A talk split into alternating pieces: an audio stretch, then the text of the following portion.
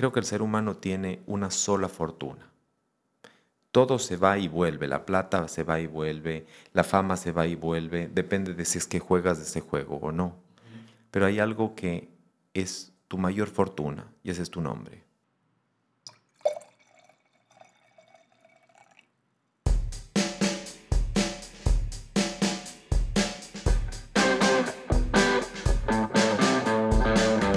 Esto es Personajes, el podcast que busca inspirar el cambio cultural. Hola a todos, bienvenidos a este nuevo episodio de Personajes. Hoy día mi invitado, mi personaje de hoy, es un amigo de hace muchos años, una persona que ha marcado tendencia en el Ecuador. Hola Gustavo Moscoso, ¿cómo estás? Juan Fer, bien, feliz de estar aquí. Antes de, antes de empezar este, este, este episodio, vamos a, que vamos a indagar en el mundo de la moda que te ha rodeado, ¿te puedo brindar una copa de vino? Perfecto. A ver, déjame servirte, por favor. Ah, caramba. Estaba esperando. No sabía si debía servirle yo. Aquí tienes, ahora salimos una yo. Sí, yo creo que este, este episodio amerita un- una copita de, de vino. Bueno, empecemos por una, pero después pueden ser dos. Dos botellas. Salud. Chin chin. ¿Tú te acuerdas el, la, cuando nos conocimos? Por supuesto, como si fuese ayer. Yo era un, ¿qué? Joven universitario y estaba visitando Summer Break Ecuador. Venía de Pensilvania. Y mi mami me dice, tú necesitas un blazer, un saco sport. Y yo, perfecto, pero pensé que me iba a decir, vamos a... No conocí en ese momento y me dice, vamos donde Gustavo Moscoso. Y yo, ¿quién es Gustavo Moscoso? Me dijo, es un diseñador que hay en una, tienda en Plaza Lagos y hace todo made to measure. Y soy yo, made to measure en Guayaquil. Eso no conocía. Y fui y conocí este mundo Gustavo Moscoso, este diseñador cuencano que había abierto su negocio en Guayaquil y que hacía trajes a la medida, cosa que para mí era una cosa completamente desconocida en Guayaquil. Yo me viendo la, al- en fiestas de, de, de 15 años, en, en la adolescencia, alquilabas el smoking en la casa del smoking y el, el traje generalmente era heredado a mi padre eh, con, por un cost- una costurera o un sastre ajustado. Y esa fue la primera vez que yo tuve algo made to measure y que fue, que lo tengo hasta el día de hoy, por si acaso. Alguno de mis primos o sobrinos lo va a heredar Amen. y Ese es el verdadero sentido del slow fashion. Entonces, esa fue la, mi primera interacción contigo y yo creo que hasta el día de hoy todos mis, mis suits, mis blazers, mis smokings son hechos made to measure por Gustavo Moscoso. Totalmente. Me acuerdo como hoy cuando llegaste, te, te veías un poco curioso. Tus ojos siempre viendo para todos lados. Tu mami se veía un poco bodyguard. Como O sea, yo era Whitney Houston. no le veas mucho a mi hijo. O sea, yo era Whitney Houston y era Kevin Costner. Es something like that. Sí, totalmente. Y yo me acuerdo que después te vi un, después de un tiempo y te dije, tú eres como el Tom Ford ecuatoriano. Y a lo que de la manera más Gustavo Moscoso me respondiste, Tom Ford es el Gustavo Moscoso americano. Te dije, ¿por qué no lo vemos de otro punto de vista? ¿Será que Tom Ford es el Gustavo Moscoso americano? Tal cual.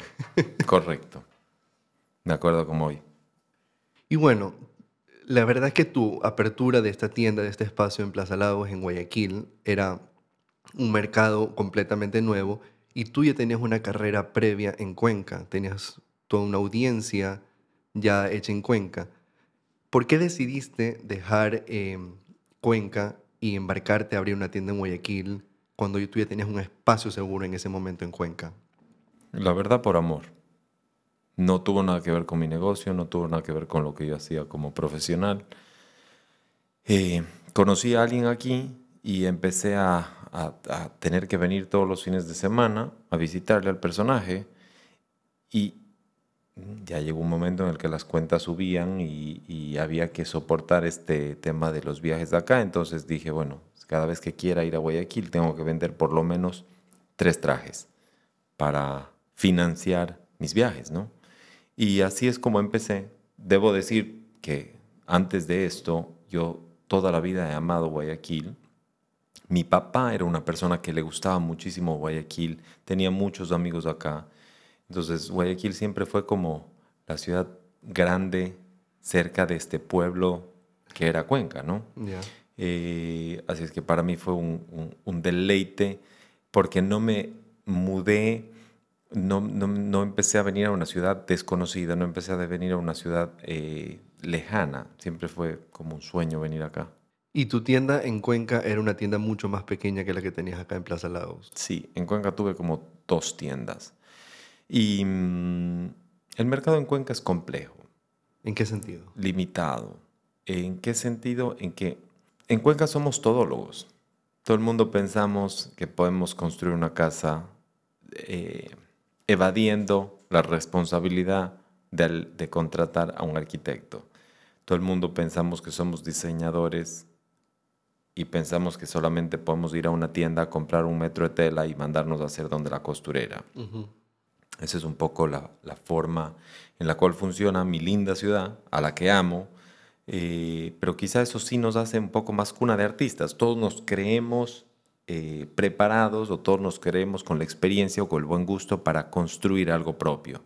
Entonces no hay mucha cabida para marcas, porque la gente aún tiene muy a la mano una costurera, un sastre, una tienda de telas, lo que en Guayaquil es completamente diferente. Guayaquil ya tiene una dinámica de ciudad, ¿me entiendes? Aquí no es que puedes ir a un sastre, ya es más, los sastres están en, lamentablemente en peligro de extinción.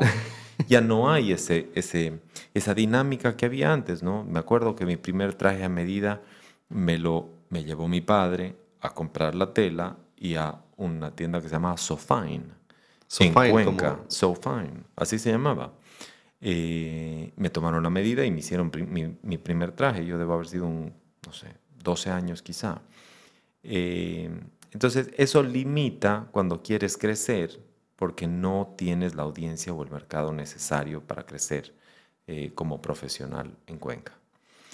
Como te digo, con, el, con el, o con la ayuda de esta, de esta nave, eh, que es el sentimiento que te mueve por otra persona, que también me ayudó a cortar el cordón umbilical con mi familia, que era más fuerte que mi espacio de negocio en Cuenca.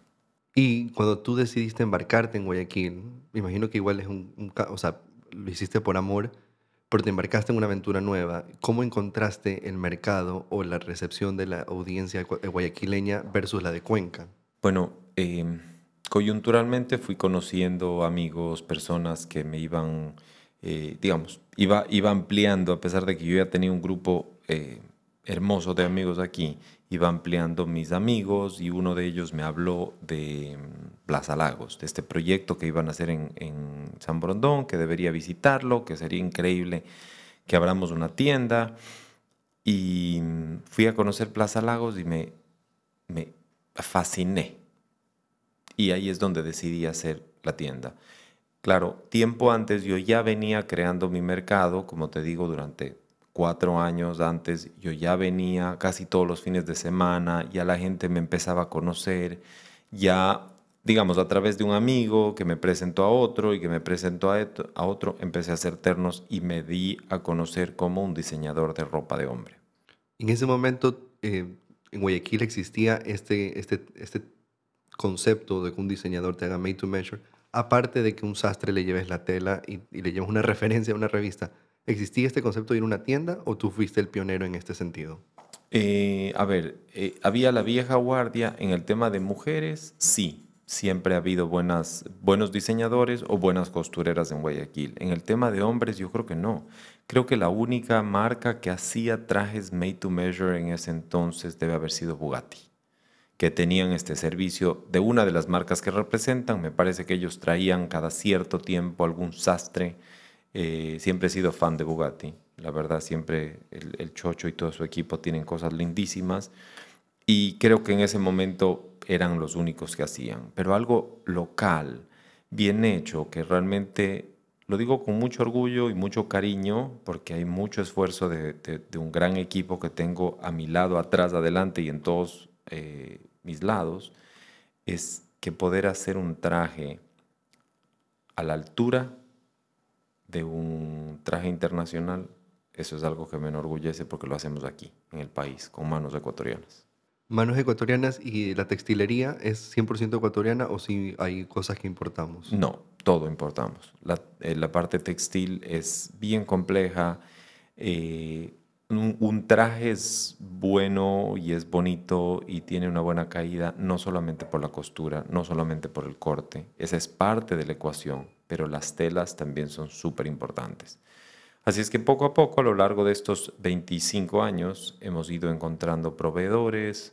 Voy eh, constantemente eh, a New York, donde me he encontrado, pues poquito a poco, con, con proveedores textiles, que las telas no vienen de New York, sino de Italia, de muchas de ellas del Asia, del Brasil. Eh, entonces he tratado de ir escogiendo lugares de donde puedo conseguir las mejores telas. ¿Tú estudiaste diseño? ¿Tú estudiaste moda? No, tengo un IDS Porque en administración de empresas. administración de empresas. Tú, me encanta un quote tuyo que dice, mi única carrera es la libertad. Uy, gracias. By the way, ¿alguien sabe lo que es un IDS en administración de empresas? No. I drop school. Ah. Pero Yo ya. no, yo, ok, yo es innato lo tuyo, Sí. es empírico. empírico. eh, bueno, creo que sí, sí me, o sea, sí atendí a la Universidad de la Vida. Ok. Me ha costado más que tres carreras, porque el proceso de caminar, tropezarte, caerte y volverte a levantar es un proceso mucho más doloroso y mucho más costoso. Y educativo. Educativo, em, yo nunca fui bueno para el estudio. Estudié el colegio, eh, me gradué en Estados Unidos, en Boston, en un boarding school, y después regresé por la muerte de mi padre A los 19 años, a los correcto. 19. Ahí empiezo a trabajar en la empresa de él, quiebro la empresa de él, y después de quebrar una empresa textil, eh, pues digo, algo tengo que hacer con estas telas, ¿qué va a pasar con esto? Y hago mi primer desfile de modas. O sea, la moda me encontró, fue coyuntural, fue la forma de salir o fue mi boya de salvación en un momento, pero viéndolo desde hoy, desde, desde donde veo el panorama, simplemente quizá una forma de que la vida me muestre por dónde debía ir, porque es un proceso en el que me enamoro, primero hago mujer, hago niño, eh, después empiezo a hacer algo de hombre, pero más casual, y después conozco a la, sa- la sastrería, que es un tema, para los que no conocen de moda, es un tema un paso más arriba, o sea, es la alta costura del hombre, es algo mucho más complejo, es muy numérico, es como la diferencia entre arquitectura e ingeniería civil. Los dos construyen, pero, pero, pero la ingeniería civil Es más detalle. te puede, te puede construir un edificio de 50 pisos, ¿me entiendes? Y tienes que mantenerlo. Un poco es así como yo lo veo. Y me enamoro de la sastrería y digo, ok, I have found what I love. Y es, es desde ese entonces que... Entonces a los 19 años tu padre fallece y tú tienes que meterte en el negocio familiar y ahí es el momento que tú encuentras el amor por la moda. O sea, no, ahí empiezo a jugar a la oficina, empiezo a jugar a los negocios, empiezo a, a- a tratar de seguir los pasos de mi papá. Mi intención y mi plan en ese entonces era ser o era vivir bajo el ala del nombre de mi padre. Un buen amigo en su momento me dio un consejo y me dijo, construye tu propio nombre. Mi padre odiaba que me digan Gustavo ¿Por qué? cosas de él. Él quería que me digan Ernesto, igual que él, yo me llamo Gustavo Ernesto.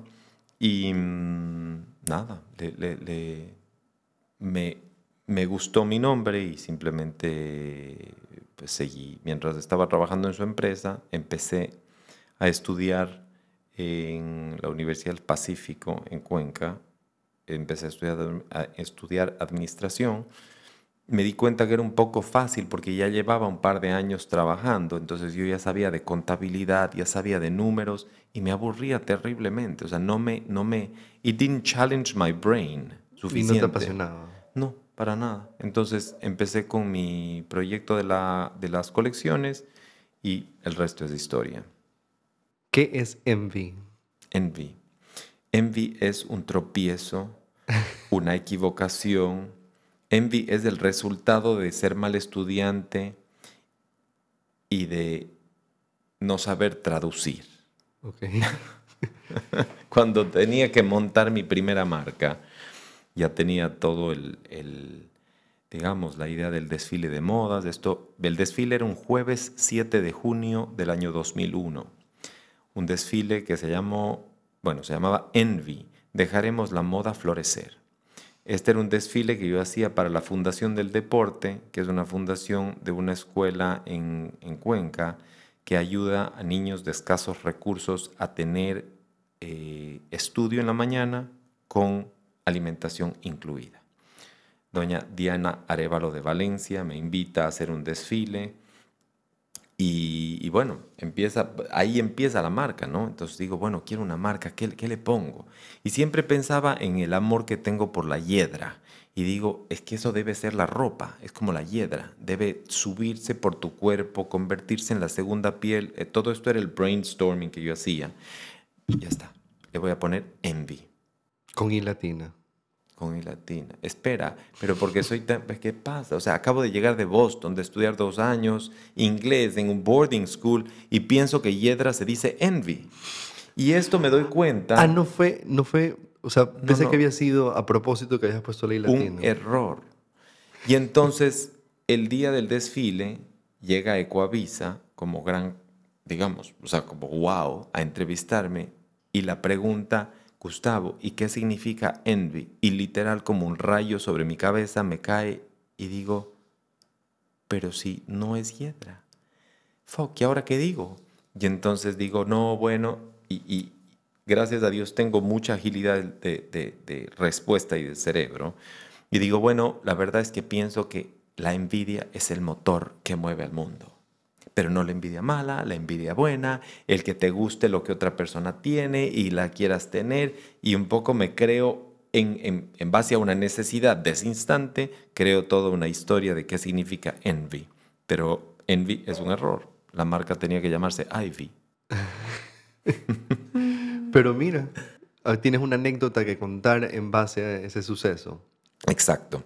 Así es que ahí nace Envy y lo que le, lo que le la diferencia que veías en, Envy, digamos, era el shape de un caballo macho para los hombres, de una yegua para las mujeres y de unos potrillos para, para la línea de bebé.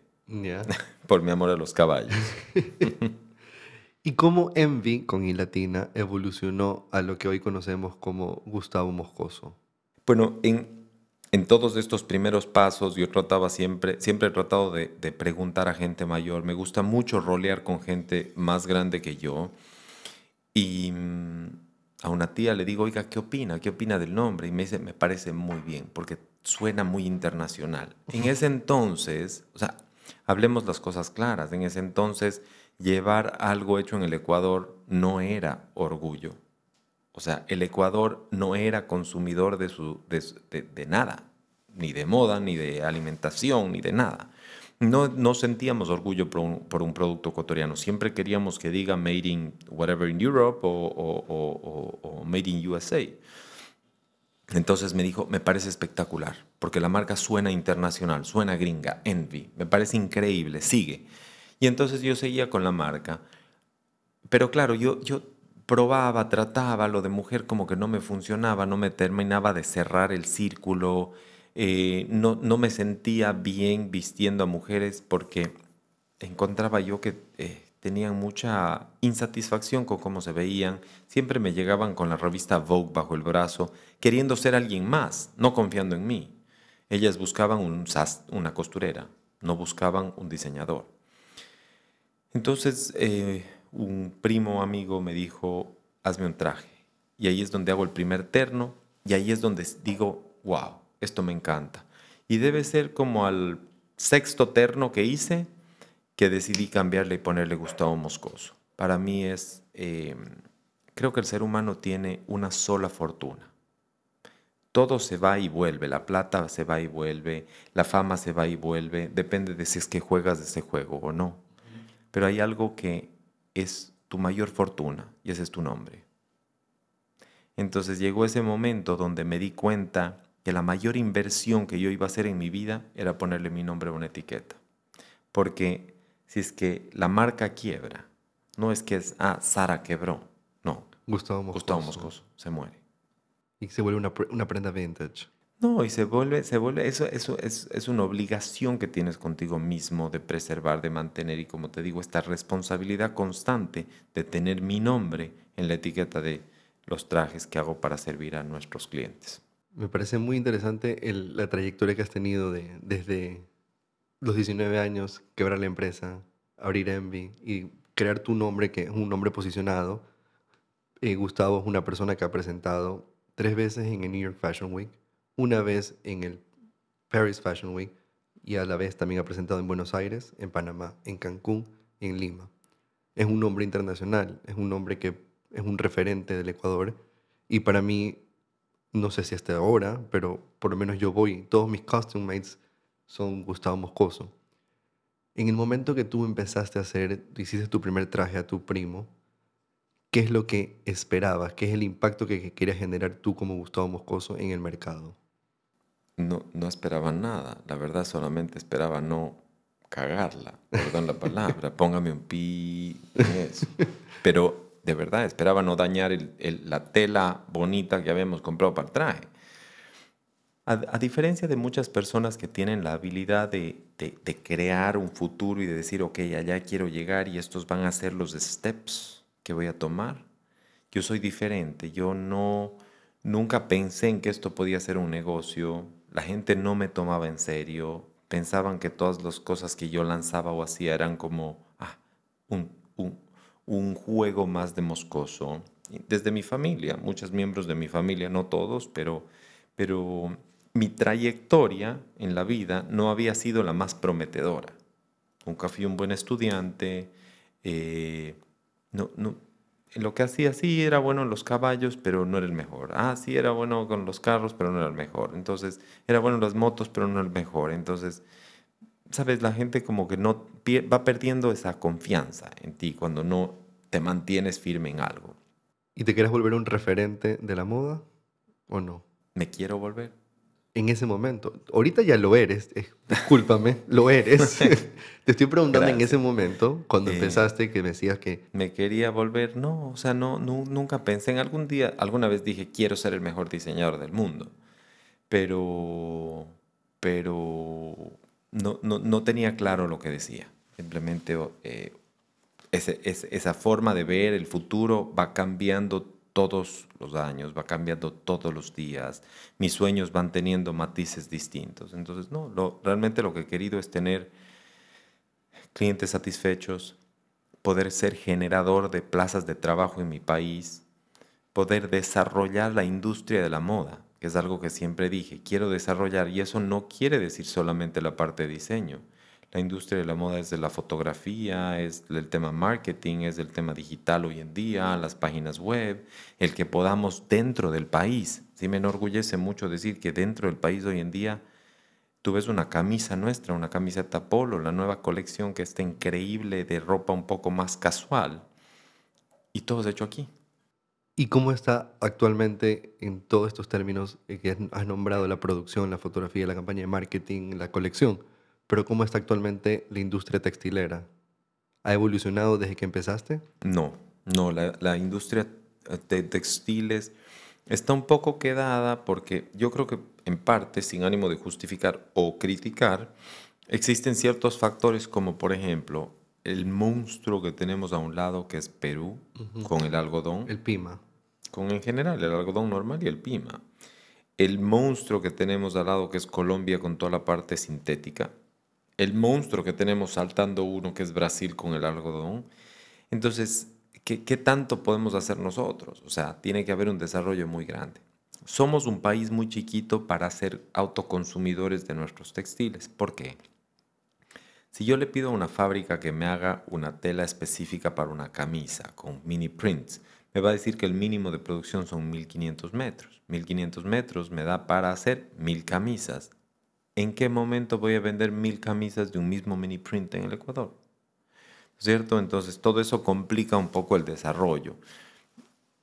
Para el tipo de ropa que hago yo, necesito telas de siguiente nivel de otros niveles. Aquí los cashmere, no, sale la lana, el casimir no es, es, es muy pesado, no tienen algo liviano. Entonces, este, es por eso que tengo que buscarlo afuera. Pero si tuviese la posibilidad de aquí en el Ecuador, lo compraría. Bueno, pero tenemos un- entonces un- una meta que llegar en algún momento de despuntar en, en el área textil. ¿Tú crees que lo podremos lograr si nos lo proponemos? Deberíamos. O sea, yo estoy seguro que, que podemos lograrlo. Pero sí es un trabajo de todos, es un trabajo que en algún momento se hizo en el Ecuador, de ese amor a lo nuestro. Hoy sí se ve, se siente una estela de eso, ¿no? De, de, de amar lo nuestro. Amor, de- lo nuestro. Y- y tu clientela ha cambiado, por ejemplo, desde que empezaste, que la gente era reacia, que no confiaba en ti. Ha, cam- ha cambiado la gente que va, porque yo, yo soy un ejemplo de que voy y consumo en lo que es blazers, suits, eh, eh, tuxedo, smoking, como le quieran decir, son tuyos, porque me gusta la calidad, por el corte. Ha cambiado esa, esa, esa de, la gente que, por ejemplo, no te dicen, no, me voy a ir a Nueva York y me lo voy a comprar en Bernardino Seña o me voy a a comprar el Tom Ford. ¿Ha cambiado esta gente, esta audiencia? O sea, yo creo que ya hay mucha gente que finalmente confía. Hay mucha gente que nos compra a nosotros porque no puede pagar algo más caro. Pero si pudiese, si se fueran a Canali o a Tom Ford. Hay gente que ha ido a Tom Ford y que dice, no le encuentro diferencia, me voy donde Moscoso. Hay un poco de todo. Hay la gente, como te digo, que confía ciegamente y que dice, no, yo no me voy, yo para qué me voy a ir a Miami si puedo comprarlo aquí. Hay gente que está en el in-between, que dice, sí, me gusta lo que hace Moscoso, pero también si me voy a Miami y encuentro un buen deal, me lo compro en Miami, en New York o donde quieras. Entonces, creo que hay un poco de todo. Eh, en la evolución, desde que empezamos en el 2001, que no creía nadie, empezamos a crecer, crecer, crecer, se empezó a creer, a, a creer mucho. Cuando empecé en el proyecto con Mega Maxi, la gente empezó a creer aún más en la ropa ecuatoriana y en lo nuestro era un boom de la producción ecuatoriana. Después hubo una caída y ahora de nuevo empiezo a ver que hay un repunte de la gente. Repito, esto no es quizá mi realidad porque nosotros tenemos ya un mercado cautivo, pero en general mis colegas, diseña, mis colegas diseñadores y marcas que veo, o sea, ahorita empieza a repuntar, empieza a haber mayor eh, eh, respuesta del público. Me parece muy interesante eso, porque sí, sí siento que yo creo que poco a poco en los últimos años hemos empezado apreciar la- nuestra marca nacional, nuestro lo que lo- consumir nacional, sea un gin en, en términos de bebida, sea una marca como Gustavo, y yo creo que tu calidad refleja el, el trabajo y lo que has logrado, o sea, se nota la calidad. Para los que, para los que están escuchando, Gustavo está sentado al frente mío en lo que podría ser una versión espectacular moderna del Coronel Mostaza de Clue. Todo bien cut, es la versión más bacán que he visto. Y yo creo que, mira, eh, eh, asumo que esto es tuyo. Obvio. Ahí está la etiqueta. Signature. How dare you ask? Pero eh, desde que te vi llegar ahorita al podcast, vi esto, dije, obviamente, esto, es, esto se refleja la calidad, el, el- el valor que tiene el, el made to measure. Eh, ¿Quién para ti es tu cliente ideal? ¿A quién quisieras llegar hoy en día? Mi cliente ideal, aquella persona que, que, que me moleste, que me exija más de lo que puedo dar. Ese es mi cliente ideal. Aquella persona que me, que me exija más y que no, no me deje caer en la zona de confort de decir, ya, Gustavo, ya está, está bien hecho, está perfecto. Siempre quiero crecer. ¿Qué? Si me dices un personaje, mm, si debo escoger un personaje, nada más un cliente satisfecho. Es, el- es lo que quiero, es lo que busco. Gracias a Dios, obviamente, he tenido la oportunidad de vestir gente increíble que, eh, que obviamente por ego te, te- llena, ¿no? Por dentro, te ilusiona vestir a personajes famosos.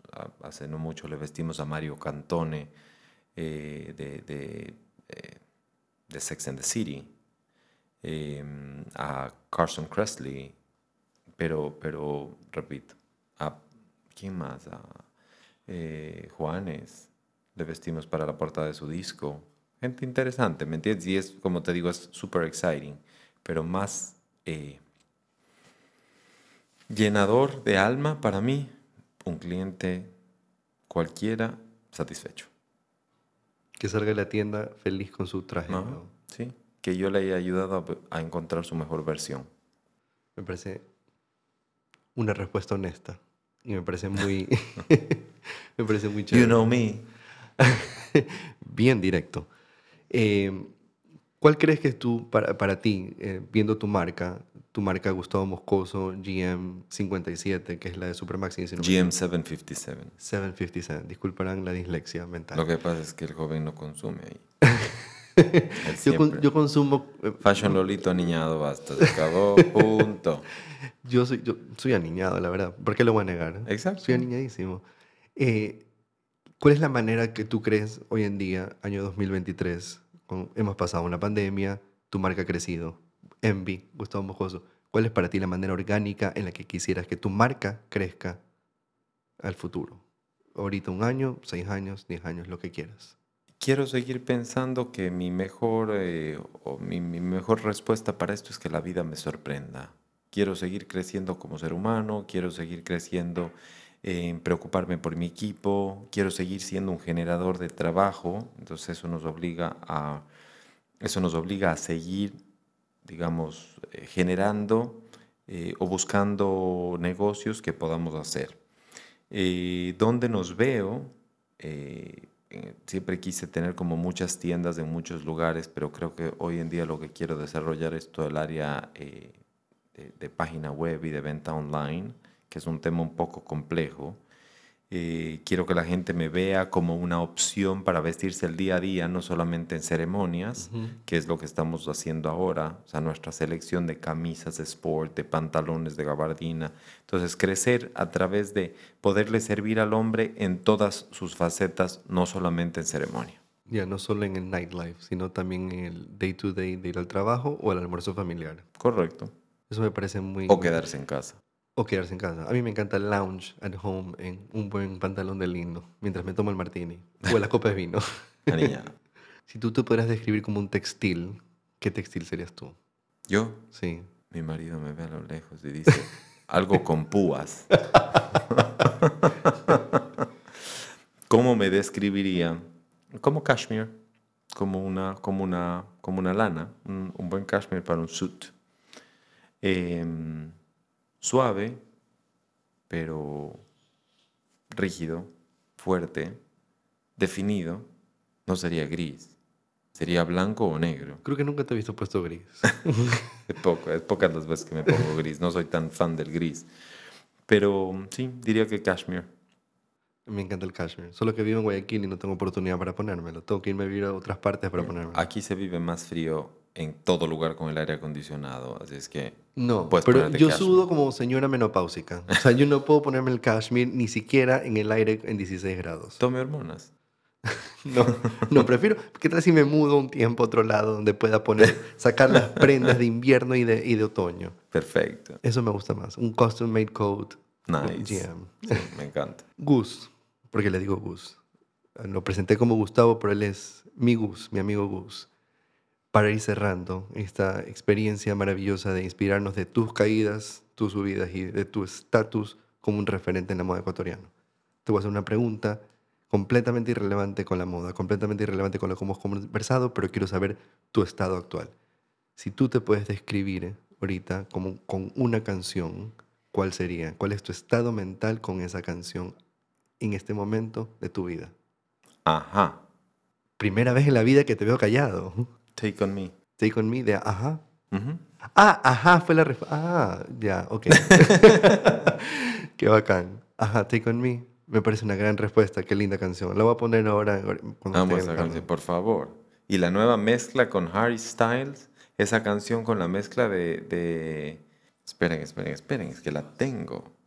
Harry Styles deberías vestir tú. Totalmente. Pero totalmente. o Pero sea, con algo disruptivo que no es lo que siempre se pone en los conciertos. Algo que no tenga lentejuelas. Algo que no haga referencia a Elton John. Puede ser. Yo quiero una falda.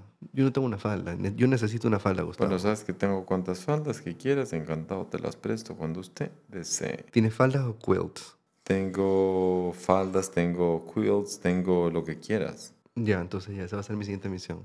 Una falda en mi closet. Por Dios, después sí pueden cortar porque me estoy demorando esto, ¿verdad? No, esto es orgánico. Está buscando la canción con... ah, está bien, perfecto.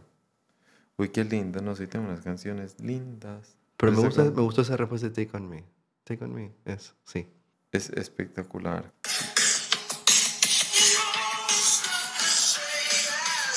Ah, es mezclar con Acid Was. Qué lindo. Es fantástica, ¿no?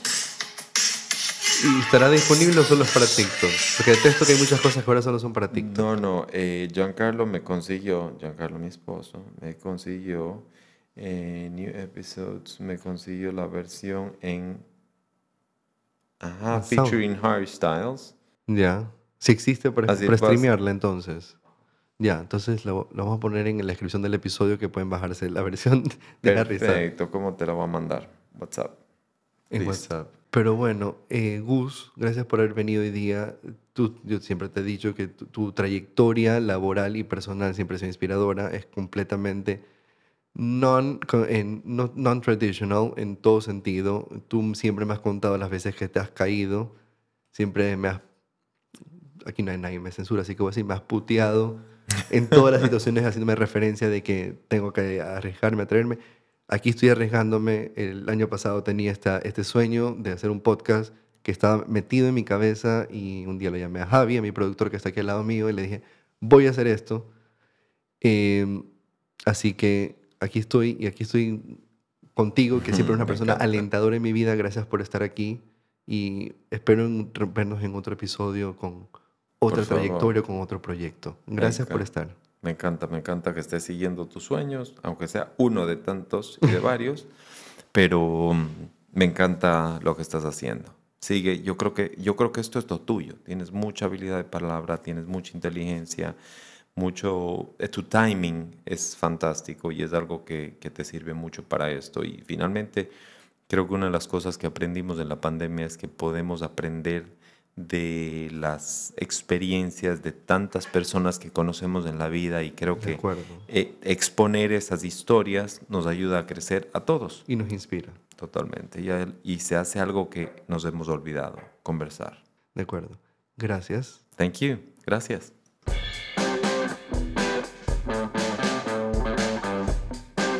Gracias por acompañarme en este episodio. Si quieres saber más sobre personajes o sobre mí, puedes seguirme en TikTok, Instagram o Twitter como Fashion Lolito. Nos vemos en el próximo episodio.